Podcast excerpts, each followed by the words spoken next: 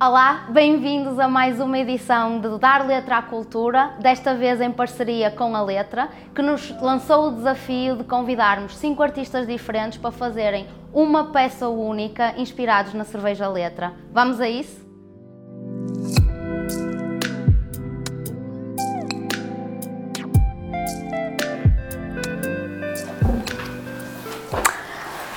Pronto, vamos fazer um tchim-tchim Um tchim-tchim. para dar início a esta, de certeza, Ora. prazerosa conversa. E obrigada pelo convite. Obrigada a nós e obrigada à letra pelas cervejas. Pela cerveja, exatamente.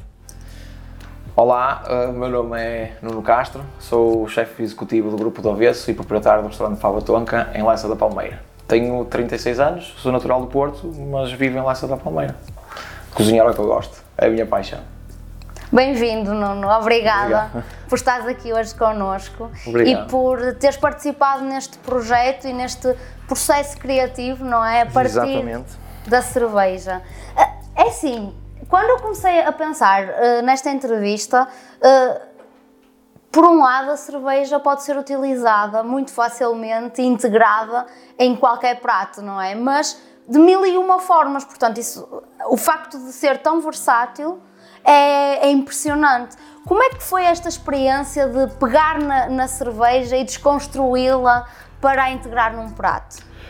Olha, foi, foi muito interessante, até porque, conforme estavas a dizer, é- a cerveja e normalmente associa-se imediatamente a pairings, que se faz já de pratos confeccionados. Aqui a ideia e o desafio foi não pegar na cerveja e usar mesmo a cerveja e pensar nos componentes da cerveja, hum, sendo ela uma bebida viva, ok?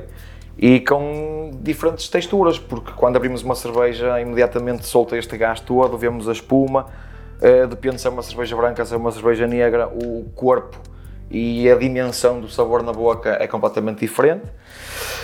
Então aqui foi pensar, ok, cerveja, mas pensar quase desde o início do processo, o que é que a cerveja pode nos dar, o, de que maneira é que eu posso integrar. Ou seja, temos aqui um, Um leque muito um leque abrangente. muito grande de- das aplicações da cerveja. Ora bem, processo em concreto. para este processo em concreto, o que é que eu pensei? Ora bem, pensei em levedura, Uhum. ok? Que é o que inicia, eh, embora não seja levedura, ou seja, mas a levedura foi o meu ponto de, de partida, ok? Eh, até chegar ao fermento. Depois pensei, por causa do corpo da cerveja, pensei qual a cerveja que seria melhor para aquilo que eu queria fazer. Eh, e neste caso, esta cerveja preta, por mil e uma razões, ou seja, o próprio corpo dela, eh, a cor, os próprios açúcares que, que contém, portanto, isto só faria sentido, ok, eh, pegar na cerveja e uma das experiências que eu fiz foi, logo imediatamente, foi reduzir a cerveja Ok. pegar a cerveja num prato, fiz outros testes, como da espuma da cerveja, o que é que eu podia fazer com a espuma da cerveja, o que é que acontece se eu abrir uma cerveja quente, qual é a percepção ao palato da cerveja quente, da cerveja fria, eh, até congelar, porque não? Portanto, ou seja, eu, enquanto pessoa criativa, tenho que olhar para algo e tentar perceber eh, tudo o que é possível fazer, o que é fazer com ela. Ora bem, puxando estes elementos naturais de fermentos e fermentados e coisas, eh, achei interessante fazer aqui uma brincadeira, ok? E para mim o que resultou melhor foi mesmo, através da redução da cerveja, chegar a um molho muito especial, ok? Os açúcares presentes nela vão ajudar à caramelização e quase a uma viscosidade final do molho muito interessante vai manter sempre aquelas notas do amargo no fim, que é interessante para contrastar com o fermento, que é outro elemento que eu trago, e acho que os dois fazem um pairing eh, incrível, incrível. Ah, e depois não vou desvendar, vamos desvendando à medida Vamos que vamos andando para a frente. Um, opa, e acho que no fim o resultado foi muito interessante, ok? Eh, acho que as coisas ligam todas eh, entre elas. Eh, pensei também numa sobremesa, Ok. e na sobremesa já integrei, também tive que reduzir a cerveja por causa do álcool, mas não só a termos de, estabiliza- de estabilização e tudo, eh, mas para concentrar sabores, essencialmente. O que é que é uma redução? É isto, é ferver, concentrar o sabor ao máximo e usar quase uma essência daquilo. E então já experimentei fazer um bolo de cacau e cerveja preta, Uh, depois falámos de levedura de cerveja e leveduras nutricionais que são muito usadas na alimentação hoje em dia. Uhum. Uh, também fiz uma brincadeira com a levedura de cerveja, consegui chegar a um, uh, quase que um, a um recheio para o bolo. Ok.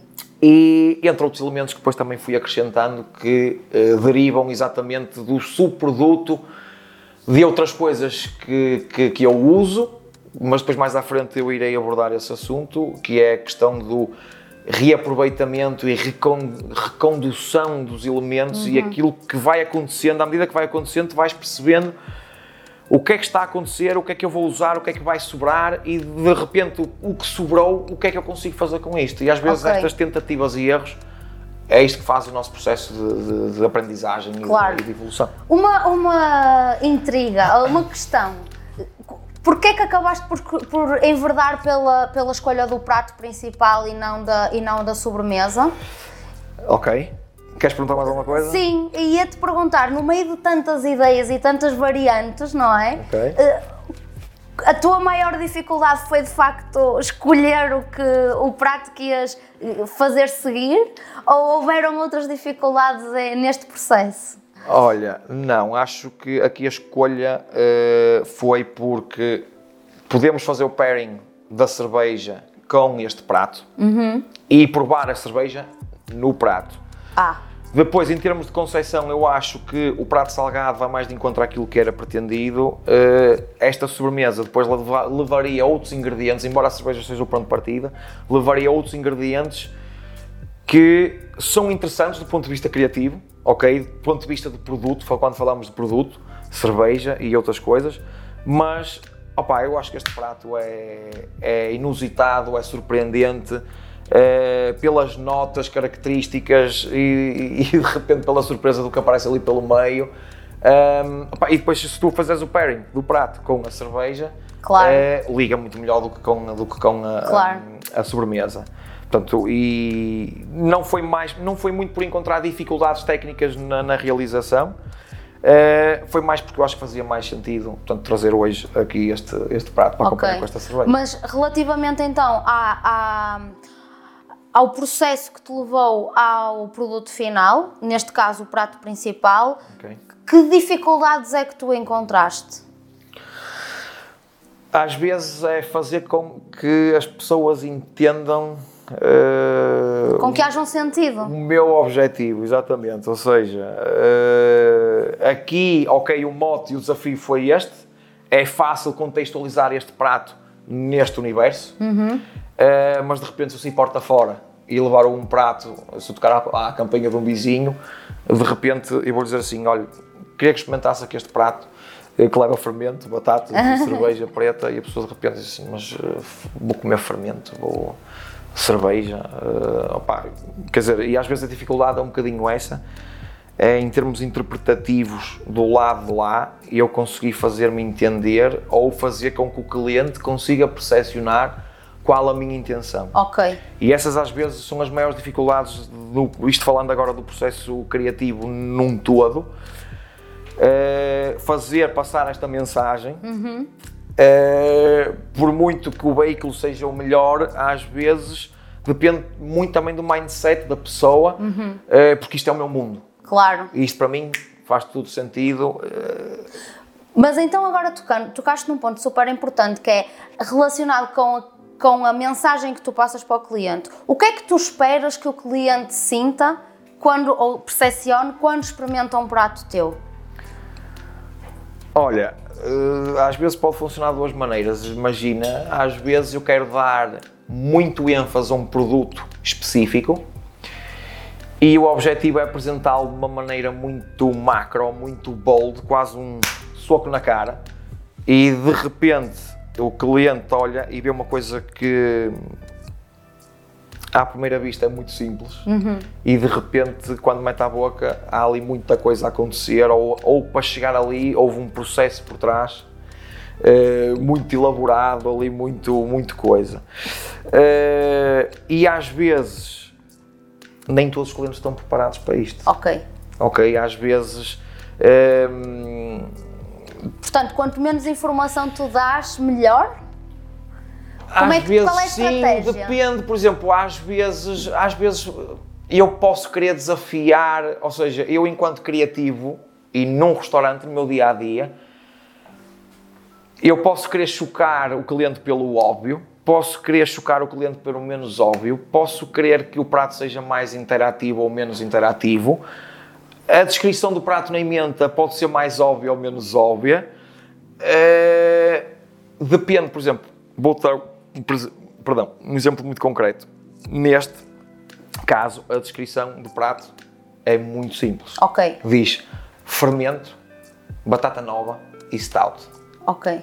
ok? Sendo que o produto ali é a batata, da época, agora. Eh, o fermento é o que vai tornar a coisa possível e surpreendente na boca. E a cerveja, ou a redução da cerveja, o molho, vai ser o que vai fazer com que tudo ligue e faça sentido.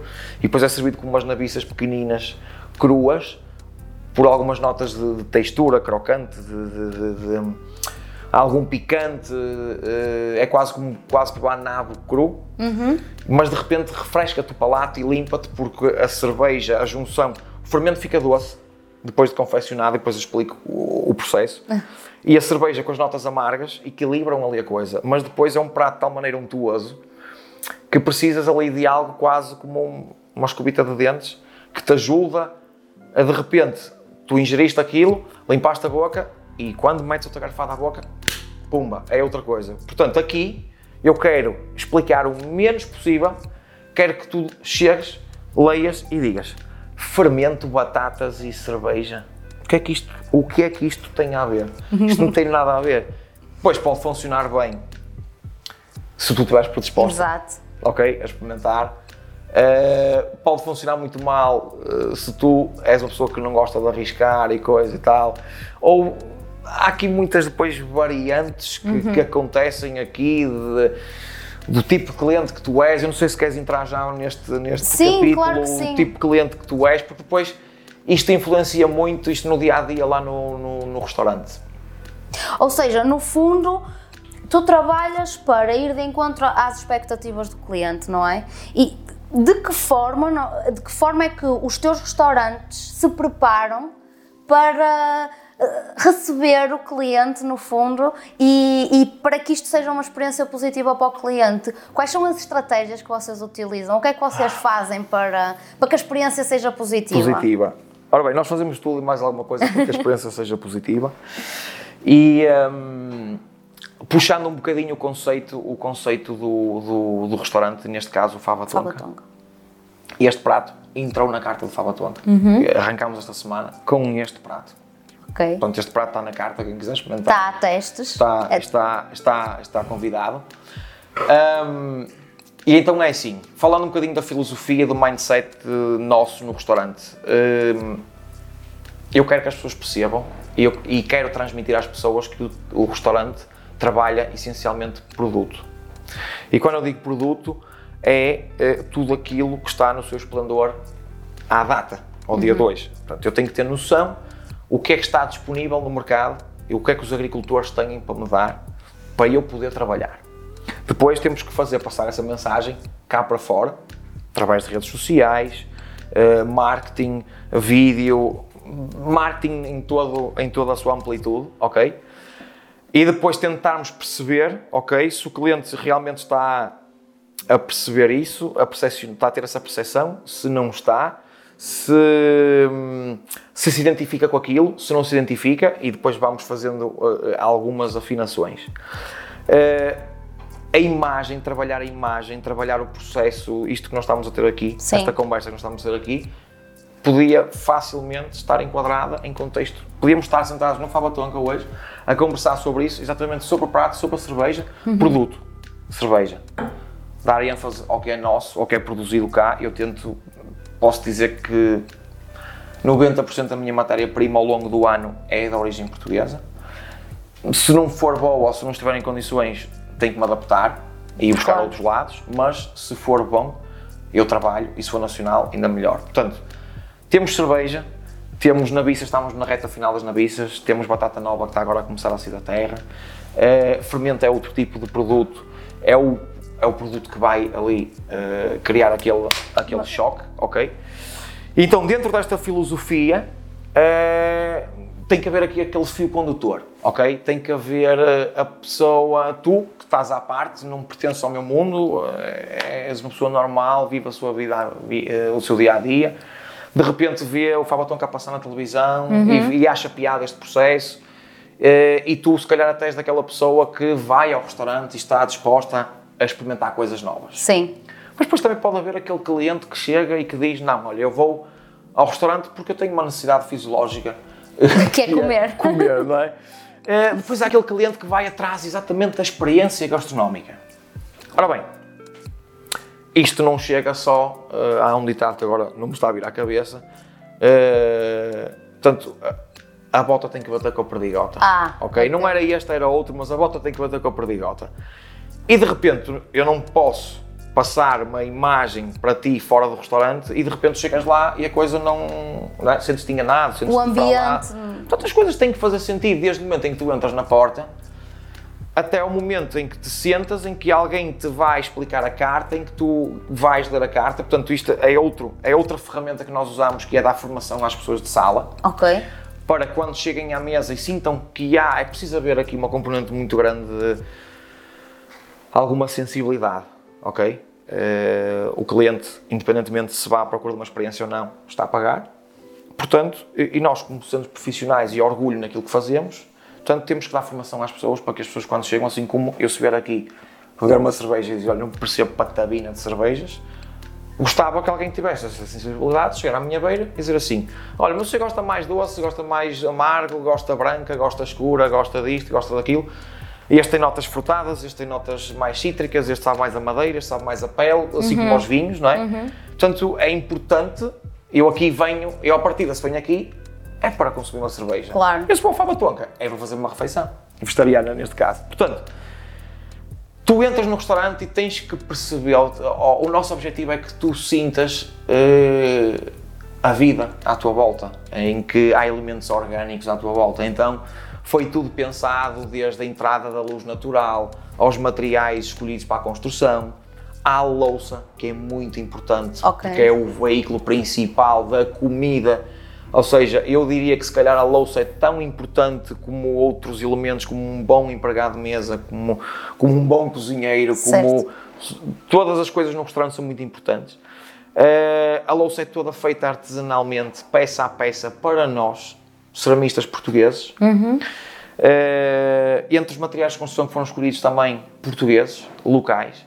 Uh, e depois todo o à vontade das pessoas, eh, mesmo o fardamento que nós usamos, as cores que nós escolhemos, tudo tem que fazer sentido para que tu entres lá dentro e digas assim, fogo, sim senhor. Opa, e eu até não sou vegetariano, mas... Até vou nessa. Não? Eu entro aqui dentro e, atenção, eles sabem o que estão a fazer, isto não é pé, pé, pé da boca para fora, ok, e de repente sentas-te e vem um empregado de mesa à tua beira, faz-te sentir em casa, porque no fundo é aquilo que eu digo, o restaurante para mim é um prolongamento, é uma extensão da minha casa. Claro. E eu gosto de receber pessoas. E tenho o maior orgulho em que as pessoas sentem, chegam ao final da refeição, têm uma experiência super agradável e cheguem ao fim e digam assim: Olha, chefe, muito obrigado, agradeço imenso. Olha, eu era cético e estou comprometido. Ou então, olha, eu não gostava de couve-flor e, e, agora, e agora gosto. Ou então, oh, chefe, eu, olha, eu vim aqui assim sem saber para o que vinha, eu oba, escolhi pelo seguro e correu bem. E agora da próxima vez venho cá e até vou experimentar coisas que eu até não gosto. Pá, isto para mim é a melhor coisa que eu posso ouvir. Claro. Quer dizer que, pelo menos naquela mesa, naquela pessoa, os meus objetivos e os objetivos do restaurante foram cumpridos.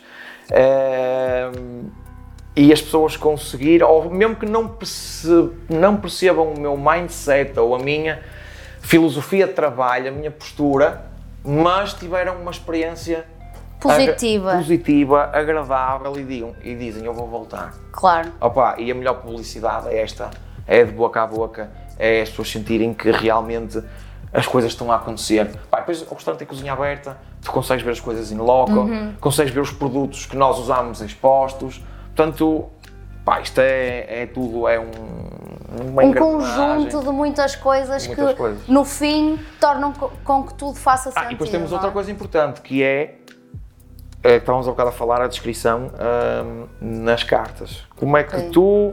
Ok, e isto também às vezes há aqui alguma estratégia, mesmo a nível de comunicação social, fotografias ou vídeos ou não sei o quê, também há aqui alguma estratégia da nossa parte.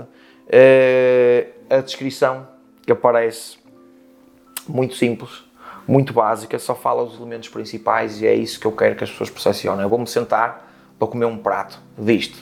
Não é um prato disto com. Não.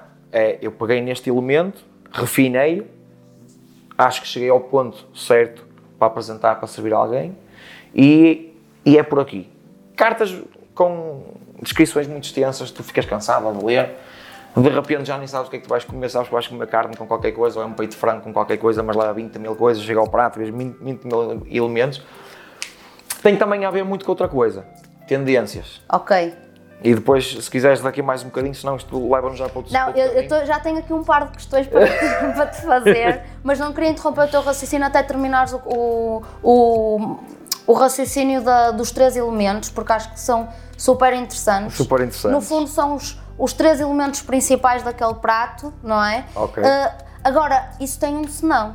E aproveito para fazer já a ponte com a próxima pergunta, que é se eu não gostar de um dos elementos, a probabilidade de eu provar o, o prato é reduzida à partida, não é? À partida. E aquilo que eu te queria perguntar, tu não deves estar muito habituado a isto, mas quando tu não consegues atingir ah, o objetivo, não é? Que é a pessoa, o cliente ter uma experiência positiva, como é que vocês trabalham a relação com o cliente nessa, nessa situação?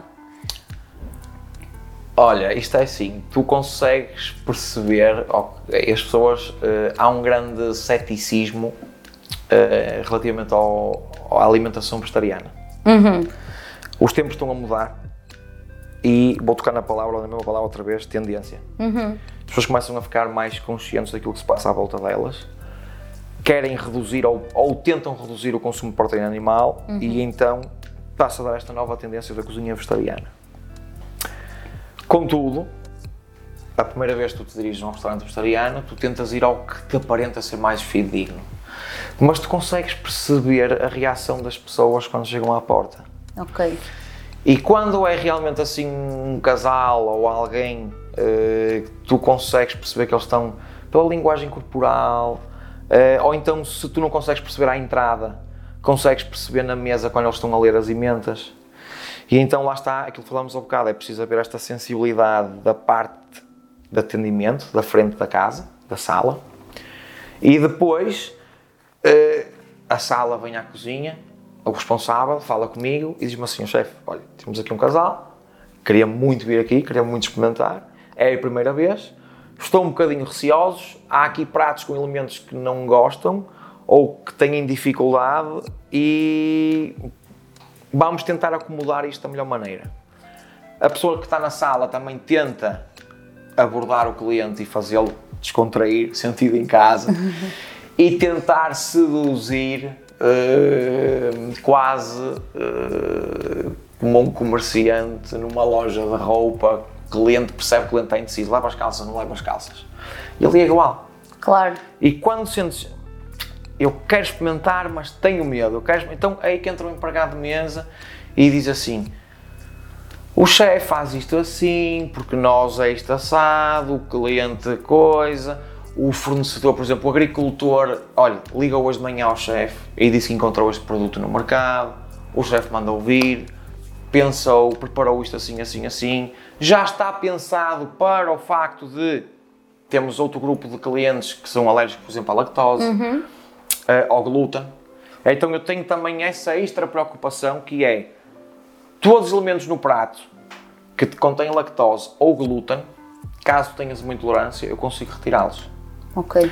Portanto, isto é todo um trabalho de hosting, ok? Eu vou usar este, este estrangeirismo de hosting, de, de- de te fazer sentir confortável para que tu decidas e tenhas as- uma experiência super agradável. E depois da minha parte na cozinha, aquilo que eu consegui fazer para acomodar essas necessidades do cliente, tem que haver também essa, essa hum, sensibilidade da minha parte e essa predisposição. Claro.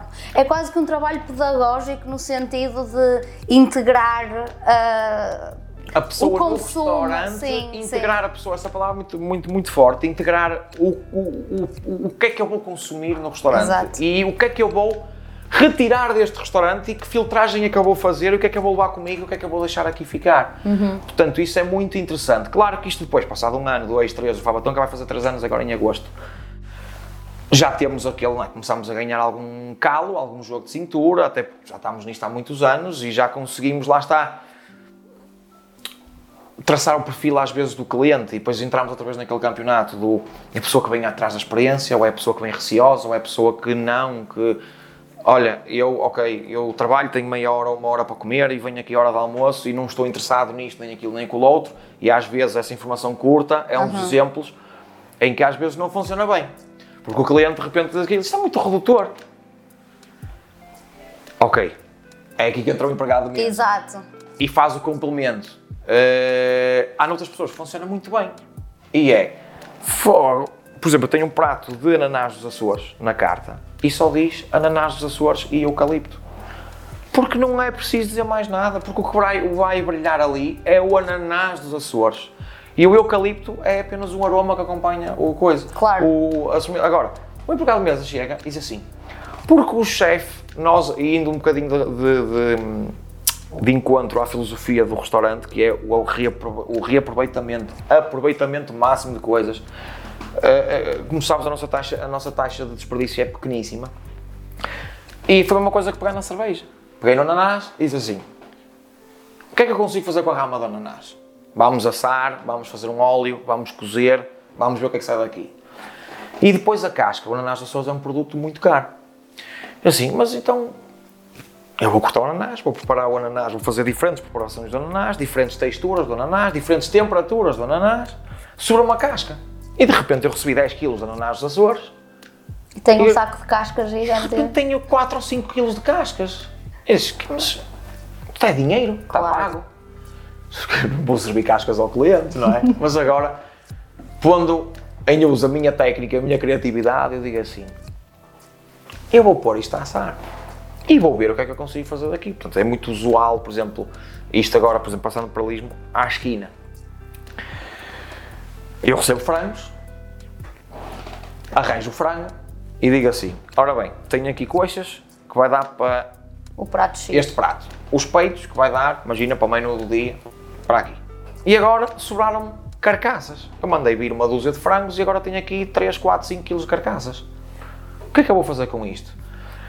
Portanto, nós em cozinha também já somos, desde o início da nossa formação, somos. eh, eh, hum, É-nos incutida esta mentalidade de que nada se deita fora eh, e evitar o desperdício. Agora, vivemos numa época em que levámos isso como mote, eh, e eu, pelo menos no restaurante, levo isso ao extremo. Na Fábula Tonka tu tens uma taxa de desperdício de 2 a 3%, ridícula, não é? ridícula, É ridícula. brutal. Não é consigo muito, ter muito zero fixe. waste, não consigo, porque depois há coisas. Tu dizes assim, ok, mas as cascas da cenoura eu consigo usar, consigo, mas só que eu para reutilizar aquelas cascas da cenoura vou perder mais tempo, vai, vou necessitar de mão de obra, hum, vou ter que gastar outros produtos e às vezes há coisas que nem sequer faz sentido, ou, ou durante aquela época eu mudo carta de 3 em 3 meses, vou acompanhando as estações do ano e digo assim: olha, neste momento não faz sentido a reutilização das cascas da cenoura, mas por exemplo, neste momento estamos a reutilizar as cascas da cebola. E vim a descobrir que se tu cozer as cascas de cebola lentamente em manteiga, derretida, a manteiga ganha notas de caramelo e de café. Uou! Faz muito lembrar o que acontece às cervejas depois das fermentações. Eh, o estágio, portanto, tudo isso. Ou E- seja, no fundo, desculpa interromper-te, mas só para tentarmos aqui fazer uma agregação do que estamos a falar, no fundo, a, a taxa de desperdício de 2 a 3% que vocês têm, ou uma taxa de desperdício muito baixa, funciona quase como um, um, um catalisador de, de produtividade criativa, no fundo, não é? Exatamente. Pá, assamos agora voltando, Voltando ao para o ananás. ananás. Assamos as cascas do ananás, com a colherzinha vamos raspar aquela polpa toda que Sim. fica caramelizada e é com essa polpa e uma pequena percentagem do sumo do talo do ananás que habitualmente vai fora que se faz o sorvete do ananás. Uou. E depois sobra-me o ananás No seu todo, não é? seu- ou seja, a parte principal do ananás Sim. para eu poder trabalhar e ainda pegar naquilo e dizer assim, eu vou triturar, depois há coisas engraçadas, o ananás eh, tem uma particularidade engraçada que é se tu bateres o ananás num robô e pegares naquela polpa e meteres no frigorífico, passado uma hora ou duas, a polpa separa automaticamente. Sim. Ficas com uma parte clarificada para baixo Sim. e uma parte pulposa para cima. Ora, o que é que dá para fazer com isto? E voltámos outra vez a esta caseira e é sempre a partir pedra, entre aspas, é sempre, ok, o que é que eu vou fazer com isto? Por exemplo, com, com outros, outros bocados da casca e as ramas, fazemos outra bebida fermentada, que é o tepache, que também é uma bebida típica de- da América do Sul, não sei se é México, acho que não estou a dizer as neiras, ahm, que também introduzimos no prato. Ok. Ou seja, mais uma aplicação do que outra coisa que habitualmente iria fora, uh, usamos para ali. Mas mesmo, mesmo tu, depois de espremeres o sumo, usares uma, um juicer e metes o talo do ananás, tiras o sumo e a polpa, não vai fora. Vai para fazer o tepache, juntamente com o restante das cascas. Ou seja, Incrível. eu, eu acho que devo deitar 1% do ananás fora, porque e por- este porcento que vai fora São as folhas, se calhar. já é o produto estourado ao máximo, que já não tenho mais nada para tirar dali. Percebes? Portanto, eh, é isto. E que já foi processado O que é que eu te vou maneira. explicar? Tu vais lá comer, o que é que eu te vou dizer? Não te vou dizer isto tudo. Claro. Eu tenho que te dizer, vais comer ananás dos Açores com eucalipto. E depois tudo que Isto vem é uma parece redutor surpresa. e de repente quando tu põe o prato à frente e tu vês ali umas bolinhas, um ar de tepache, vês um naco de, de, de ananás dos Açores no seu melhor que passou por um processo, foi cozinhado a baixa temperatura, depois foi, primeiro foi curado, depois foi, foi introduzido um processo de, de baixa temperatura, depois foi congelado Uhum. e depois foi descongelado. Ok. Antigamente havia muito esta, isto agora são à parte, havia muito esta coisa de que congelar ai, produto congelado eh, não é. Perde não, propriedades, não é? exemplo, eu posso dizer que há muitas coisas que eu faço no restaurante que uso o processo de congelação de dias para incrementar o sabor eh, das coisas. Por exemplo, tu tens um caixo, vou dar um exemplo flagrante. Tens um caixo de bananas maduras, pretas, em casa. Sim. O que é que vais fazer com aquilo? A parte das pessoas não, nem consegue comer aquilo, deita fora. Hoje em dia acho que já não, mas antigamente havia muito esse hábito. Hoje podes fazer panquecas, podes fazer gelado de banana, não é? E eu ainda vou mais longe, eu pego nas bananas e pumba, congelador. E esqueço-me delas durante 3 meses, meio ano, whatever. Daqui a meio ano, quando eu for buscar aquelas, aquelas bananas, aquilo está uma coisa que eu nem te consigo explicar. O que é que aconteceu ali? Houve um processo de maturação e envelhecimento devido ao contacto com, com um frio negativo. Quando tu descongelas, quase que ficas com água de banana extraída naturalmente e ficas com uma parte de polpa de banana que já estava madura que terá outras aplicações. Ok. Por exemplo, eu atualmente tenho um prato que leva uma água de tomate na carta e o que é que eu faço? Para intensificar sabores. Se eu pegar nos tomates, triturar os tomates, meter os aromáticos e meter aquilo no frigorífico, eu precisava de 20 dias de frigorífico. Ou então não tenho 20 dias. Eu vou, eu vou, eu vou triturar isto tudo, vou pôr a escorrer e agora vou estar ali à espera que aquilo. E depois vou provar e digo assim: Ok, sabe uma água de tomate, mas Falta vida. O que é que eu faço? Trituro os tomates e meto aquilo tudo triturado, com os aromáticos, tudo, e congelo durante uma semana. Ao final de uma semana, de semana para semana, sempre uma semana à frente, semana para semana ponho os tomates, aquela polpa toda a escorrer.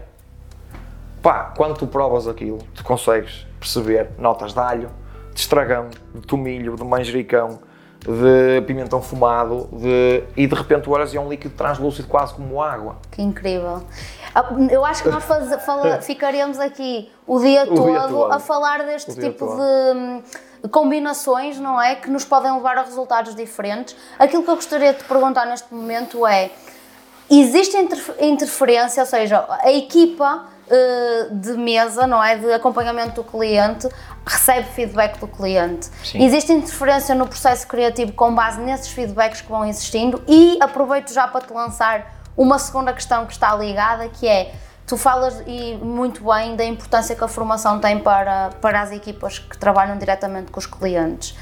Essa formação também integra na, no conhecimento do prato, no, na experiência gastronómica por parte dos próprios colaboradores e eles também interferem de alguma maneira com os próprios feedbacks no processo criativo? Olha, hum, a primeira questão, a primeira questão foi, eh, ou seja, tu queres, queres saber? Se os feedbacks, sejam do cliente, sejam da equipa, interferem no teu processo e contribuem para a melhoria permanente daquele prato? Interfere, não numa primeira fase, não. Porque a primeira fase, como isto, eu dou largas à minha imaginação. Uhum. E então vou buck wild por ali fora, para disparar para todos os lados. Depois, imagina, chego a três resultados finais, porque depois é difícil Fazer escolhas pequeninas. compilar, estás a ver, tu de repente experimentaste 10 coisas diferentes e de que maneira que eu vou montar isto sem usar as 10, porque não há necessidade, eu vou escolher as melhores e as que fazem mais sentido, de que maneira que eu vou compilar isto? E depois, de que maneira que eu vou fazer o cliente percepcionar isto? Será que ele vai perceber? Será que não vai perceber? Portanto, eu vou chegar, no fundo, às vezes chega a uma, às vezes posso chegar a duas, posso chegar a três conclusões. e depois e, e digo assim, pá, esta cena está inacreditável, mas ninguém vai perceber isto. Estás a ver? A cena, ok, eu posso ir à mesa e estar ali meia hora a explicar e, o e cliente não quer saber nada disso. O cliente não quer saber nada disso. E ele quer é comer e saber se está bom. Uh, portanto, tem que haver aqui esta sensibilidade da minha parte. Ok, eu cheguei a isto, cheguei a aquilo, chegou aquilo. Ok, eu vou compilar isto de maneira que qualquer pessoa que faça, esteja fora do meu mundo, através desta descrição, consiga imaginar minimamente onde eu quero chegar. Tem que haver esta formação, este acompanhamento da- das, das pessoas de sala, esta formação, para chegar ao cliente e dar aquele remate final, ou então às vezes até sou eu próprio que saio da cozinha e vou à mesa do cliente e eu próprio faço esta, esta explicação. E depois influencia quando eu explico de uma maneira, amanhã hoje explico de uma maneira, amanhã vou explicar de outra. O empregado de mesa hoje explica assim, amanhã explica assado. Ao final de uma semana do prato na carta, eu digo assim, "Hum, o feedback que temos é que, ok, por muito que eu até descreva ou não descreva, lá está, porque depois é aquela coisa, ou eu quero chocar o cliente pelo óbvio, ou quero chocar o cliente pelo menos óbvio, ou pela descrição ou não. Eh, eu digo assim, ok, mas eu acho que está perceptível, o- os funcionários até estão a desempenhar corretamente, mas isto é muito, é muito, opa, sei lá, dá um exemplo, que espelha bem isto. Um prato muito contraditório e que se, ou, ou- ou se amava ou se odiava. Ok. Pensei num prato frio. Isto já pá, há um ano atrás. Pensei num prato frio. E disse assim: eu vou servir um caril frio. Eh, ok, como é que eu vou servir este caril? Eu não vou, vou, vou- vou- Ou seja, o caril leva frutas, leva a especiaria, leva isto, leva aquilo. Mas como é que eu vou fazer, como é que eu vou fazer isto? Ora bem, ele, ele por norma é servido com arroz. Uhum, sim. E eu digo assim, mas como é que eu vou tornar isto numa salada ou numa entrada fria, usando fruta, sem te fazer viajar para a cena doce, mas salgada? E foi um dos pratos mais contraditórios e que mais. eh, pá, mas depois acabava por sair eu então acabei, acabei por deixar ficar, porque depois relembro-me disto que é. Chega a uma altura que às vezes temos que tirar, tirar Sim. o prato fora. Cheguei, ok, O que é que eu cheguei à conclusão? Vou fazer aqui um caril de frutas, salgado, estávamos na altura das nectarinas e dos pêssegos e não sei o quê, então, ok, vou fazer quase aqui um chutney de caril, para acompanhar, estávamos na altura do funcho, do funcho bolbo, que a maior parte das pessoas associa o funcho bolbo a peixe, a produtos mais marítimos. É uma coisa muito fresquinha, mas também é um produto muito anisado, eh, que é uma das especiarias que se usa no caril. Então eu disse assim, eu não vou usar anis na massala que fiz o caril de frutas, mas vou usar o anis através de onde ele vem, do fruto, do vegetal. E como é que eu vou servir arroz? Eu não, vou servir, não posso servir arroz frio num caril. Então o que é que eu fazia? Eu cozia arroz numa panela e dava para o staff almoçar. Ah, usava, peço desculpa, saltei aqui um passo, que era eu usava arroz jasmim, que habitualmente é usado num caril. Cozia o arroz num bocadinho mais de calda, abundante, reforçava com umas florzinhas de jasmim, agora, aliás, estamos na altura, é jasmim a rebentar por todo lado, nesta altura do ano. Uh, juntava umas folhinhas de jasmim, cozia o arroz, escorria o arroz, quase como se estivéssemos a cozer massa, o dobro ou o triplo de água para a quantidade de arroz. Aquele arroz não vai fora, porque dá, posso estar a fazer uma refeição ao almoço ou ao jantar. Pegava naquela calda e tu pega, tu vês a calda quando cozes arroz, vês que a calda começa a ficar turva, começa Sim, a soltar sim, o amido. sim. E é onde está aquele sabor todo do jasmim. E então disse assim, e se eu fizesse um granizado disto? É arroz. As pessoas estão a comer um caril com arroz jasmim, sem o arroz estar lá, mas está lá o amido, está lá a calda e está lá o cheiro e o sabor do arroz. Sim. Então de repente estás a imaginar, ou seja, estás a comer um prato que tipicamente é servido quente, estás a comê-lo frio, que integra, integra fruta quase como ator secundário, mas ali é, o, é um dos principais. Retiraste uma das especiarias da marsala, que faz parte das especiarias do caril, e introduziste-o através de um, de um vegetal. E de repente as pessoas estão à espera, e a descrição que eu pus. Uh, ne- caril de nectarinas, funcho e, E arroz. arroz. jasmim. E de repente eu ponho-te à tua frente e tu, mas onde é que está o arroz? E o funcionário vai-te dizer, o chefe fez isto assim assim, pensou assim assim, o arroz está neste granizado. E tu de repente provas um bocado aquele granizado e assim, mas é arroz, sabe-me arroz. E estás a comer um caril frio, invertido, pernas para o ar. Completamente, sim. Tu se calhar vais achar um piadão. E vai haver clientes que vão chegar e vão dizer assim, oh menina, mas isto não faz sentido nenhum. Está-me a enganar. E eu pensava fundo. que ia comer um caril. Sim. Pronto, pá, teve durante três meses e depois retirei da carta porque, eh, do meu ponto de vista, era um prato interessantíssimo, era um Pois. prato que desafia muita gente, eh, aquelas pessoas que vão à espera da experiência e tal e coisas não sei o quê, mas ao mesmo tempo pode chutar algumas pessoas para lado. Claro. Pá, então, quando corre mal, chego à conclusão e digo assim, ok, não vale a pena, isto ando, ou, ando, ou sou eu que ando demasiado à frente do meu tempo, ou, sou, ou então acordei hoje e estou completamente a leste, a viajar na maionese, eh, e o cliente não, não, não é isto que o cliente quer. O cliente quer vir aqui e depois eu também tenho que pensar no ponto de vista empresarial Pois. e monetário. O cliente, se eu não tiver cliente, eu não consigo pagar ordenados.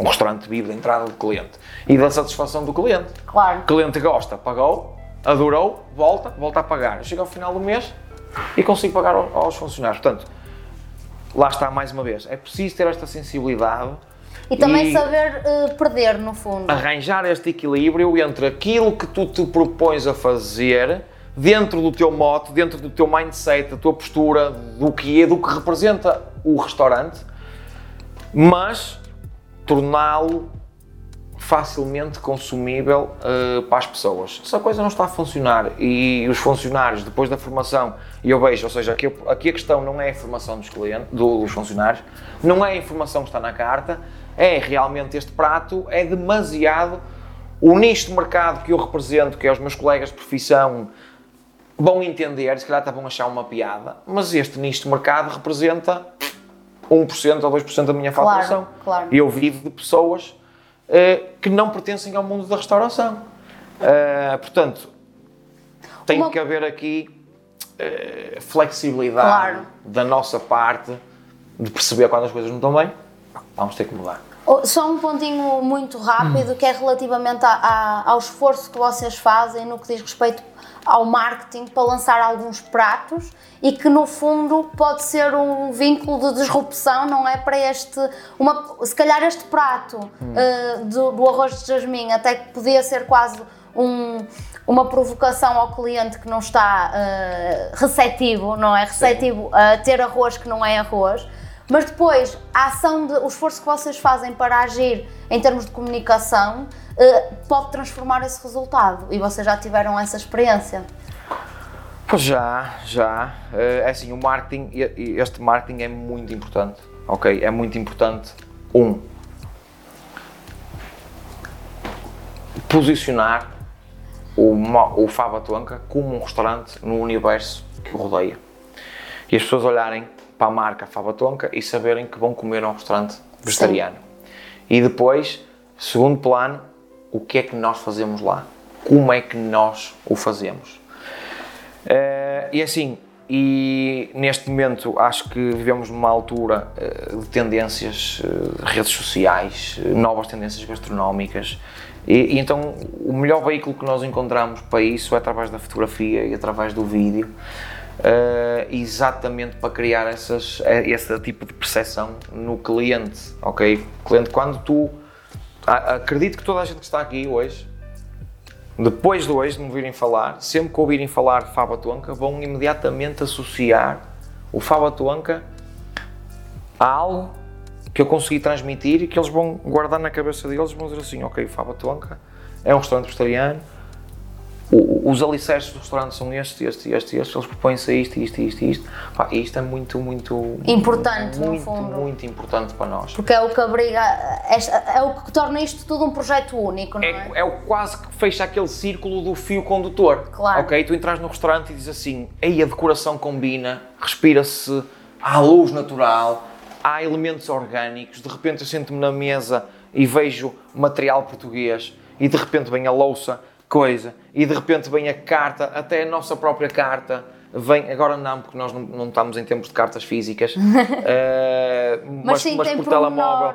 Portanto, tem que haver os pormenores, uh, o acompanhamento, a comida, no final da refeição a pessoa chega à mesa, uh, o funcionário chega à mesa, o, o, o, objeto com que leva a conta à mesa, portanto, e no fim, eu acho que esta peça marketing, comunicação é muito importante para fechar este círculo. Um, porque é o que te vai fazer lembrar de nós. Uh, tu, porque isto acontece, nós hoje em dia a nossa vida, a nossa azáfama, isto, de correr para trás para a frente e não sei o que, não sei o que mais. Tu até dizes, pá, eu gostei muito de ir ali, coisa e tal, e não sei o que, eu tenho que ir lá. Né? Mas isto pá, é o que E vais ficando, estás a ver? Sim. Mas se eu te mando um vídeo claro. de um processo criativo, de um prato ou da carta nova, isto acontece muito. Uh, esta semana foi exemplo disto, ou seja, nós reabrimos ao público na segunda-feira e então tivemos esta preocupação de uma semana antes fazer a preparação dos pratos, testes, fotografias, para arrancarmos logo a comunicação. Porque imagina tu, até és cliente de Fava Tonka, mas estiveste três meses afastado e de repente tu vês aqueles pratos novos e tu dizes assim, ei, a tem um aspecto incrível. Sim, sim. Ou então diz assim, ei, a está-se ali a fazer trabalho e às vezes até isto que os nossos colegas de profissão procuram, nós percebemos o que é que os nossos colegas estão a fazer, de que maneira claro. é que estão a fazer e acho que hoje em dia o nosso convívio é muito, é muito saudável e partilhamos experiências, partilhamos uh, informação, partilhamos eh, muitas coisas. Processos. Tudo. E então é muito importante para fazer deslocar até ao restaurante. Claro. Portanto, isto claro. acho que, que o marketing hoje em dia mais que nunca é muito, é muito importante. Olha o que estamos aqui a fazer. Exato. Eu ia-te propor um desafio agora. Estamos quase a terminar a nossa conversa okay. e o desafio que eu te proponho é, imaginando que estás a fazer a apresentação do, do prato uh, que criaste a partir da cerveja. Ok. O que é que é essencial uh, que menciones ao cliente para que haja um entendimento do prato e como é que tu o apresentas? Podemos fazer aqui uma simulação de uma Podemos. apresentação? Como... Olha, se eu trouxesse o prato, o prato à mesa, imaginamos que esta cerveja é o prato, sim, é quase, sim. é quase. Eu chegava aqui à tua beira e disse assim, olha, portanto, temos aqui este nosso prato, é, foi pensado a partir, a partir da cerveja, e então comecei a estudar. Eu se calhar tinha que ser um bocadinho mais sucinto, ok? Então, este prato iniciou a partir, a partir da cerveja. Um, das diversas aplicações que eu tive na cerveja, fez-me viajar para outros elementos, fermentos, levedações, portanto, e tudo partiu uhum. daí. A melhor maneira de fazer elogio a esta cerveja foi através de uma redução para fazer a ligação final do prato. O que é que nós temos aqui? Produto e produto da época. Produto, cerveja, fermento, a batata, as nabiças. Época do ano em que nós estamos, reta final das nabiças, portanto, prestar este último tributo, porque nós só podemos reabrir agora, portanto, este último tributo às nabiças. Uh, a cerveja foi o que deu mote a isto, uh, e então temos aqui várias preparações. Começámos pelo fermento, o puré de fermento foi assado no forno, ganha notas quase de torresmos, e adocicado. É um, um estouro de sabor. Uh, a batata é o acompanhamento, no fundo, é o elemento que está ali a para ligar. tu quase como pegares na batata, e ao fermento, molhares no molho da stout e pumba, metes à boca. Uh, as nabiças estão ali presentes, são cruas, mas são biológicas, portanto não há qualquer problema em comer cru. E a, a nabiça uh, uh, entra aqui para desenjoar, cortar o palato, portanto eu recomendaria que tu comesses sempre uma batatinha, tirasses um bocado do puré, molhasses no molho, apesar de que aquilo vai. Isto vai prato aqui à frente era mais fácil. porque tu consegues ver os elementos e o molho. E então a ideia é que tu comas uma garfada de batata com puré e o molho de cerveja, pumba, e de repente começa. O fermento faz disparar as notas da cerveja, de repente há um equilíbrio entre o doce e o amargo, a batata dá-te aquele elemento salgado e terreno que te puxa à terra e que te faz afastar um bocadinho disto. Um, e depois ficas com a boca a salivar, porque faz-te ativar aqui os taninos e de repente, que é uma das coisas que se pretende com a, com a bebida, tu ficas ali a salivar e de repente, para que a coisa não se torne muito pesada e muito monótona, porque só estamos a falar, só tem estes três elementos. Uhum. Eu também não quero que o prato se torne monótono para ti.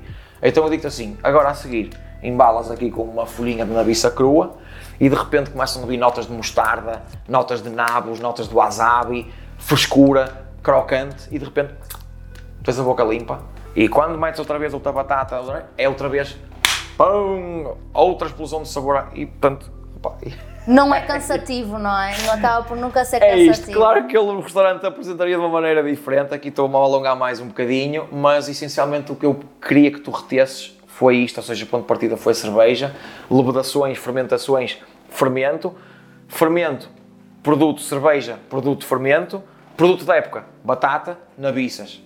Três elementos, no fundo, fermento, batata uh, e a cerveja. A nabiça é a escova dos dentes. Ok.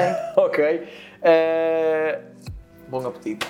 Nuno, obrigadíssima. Foi um excelente, eu acho que foi uma excelente forma de motivar todas as pessoas que nos estão a ver para também irem experimentar este e outros pratos à Faba Tonka. A tua presença foi muito boa. Obrigado. Obrigada por todo, toda esta explosão criativa que geraste ao longo deste episódio. Obrigado. Foi um prazer ter-te aqui. Opa, e resta-me agradecer a todos os nossos parceiros, antes de mais à letra, claro, à Dance Planet que nos ajudou também com, este, com a execução deste, deste projeto e ao Raul Souza Antiquários. Uh, obrigadíssima uma vez mais e espero que tenhas gostado de estar aqui Eu connosco. Eu agradeço, agradeço o convite, agradeço a toda a equipa, agradeço a maneira como me receberam e agradeço a oportunidade de falar também um bocadinho juntando a cerveja, há um bocadinho a minha gastronomia um, e é um, resultou num prato tão bom que até está na carta. Espetacular. Portanto, olha, não podia, não podia pedir mais. É, obrigado a toda a gente. Obrigadíssimo. Atira ao Oriente.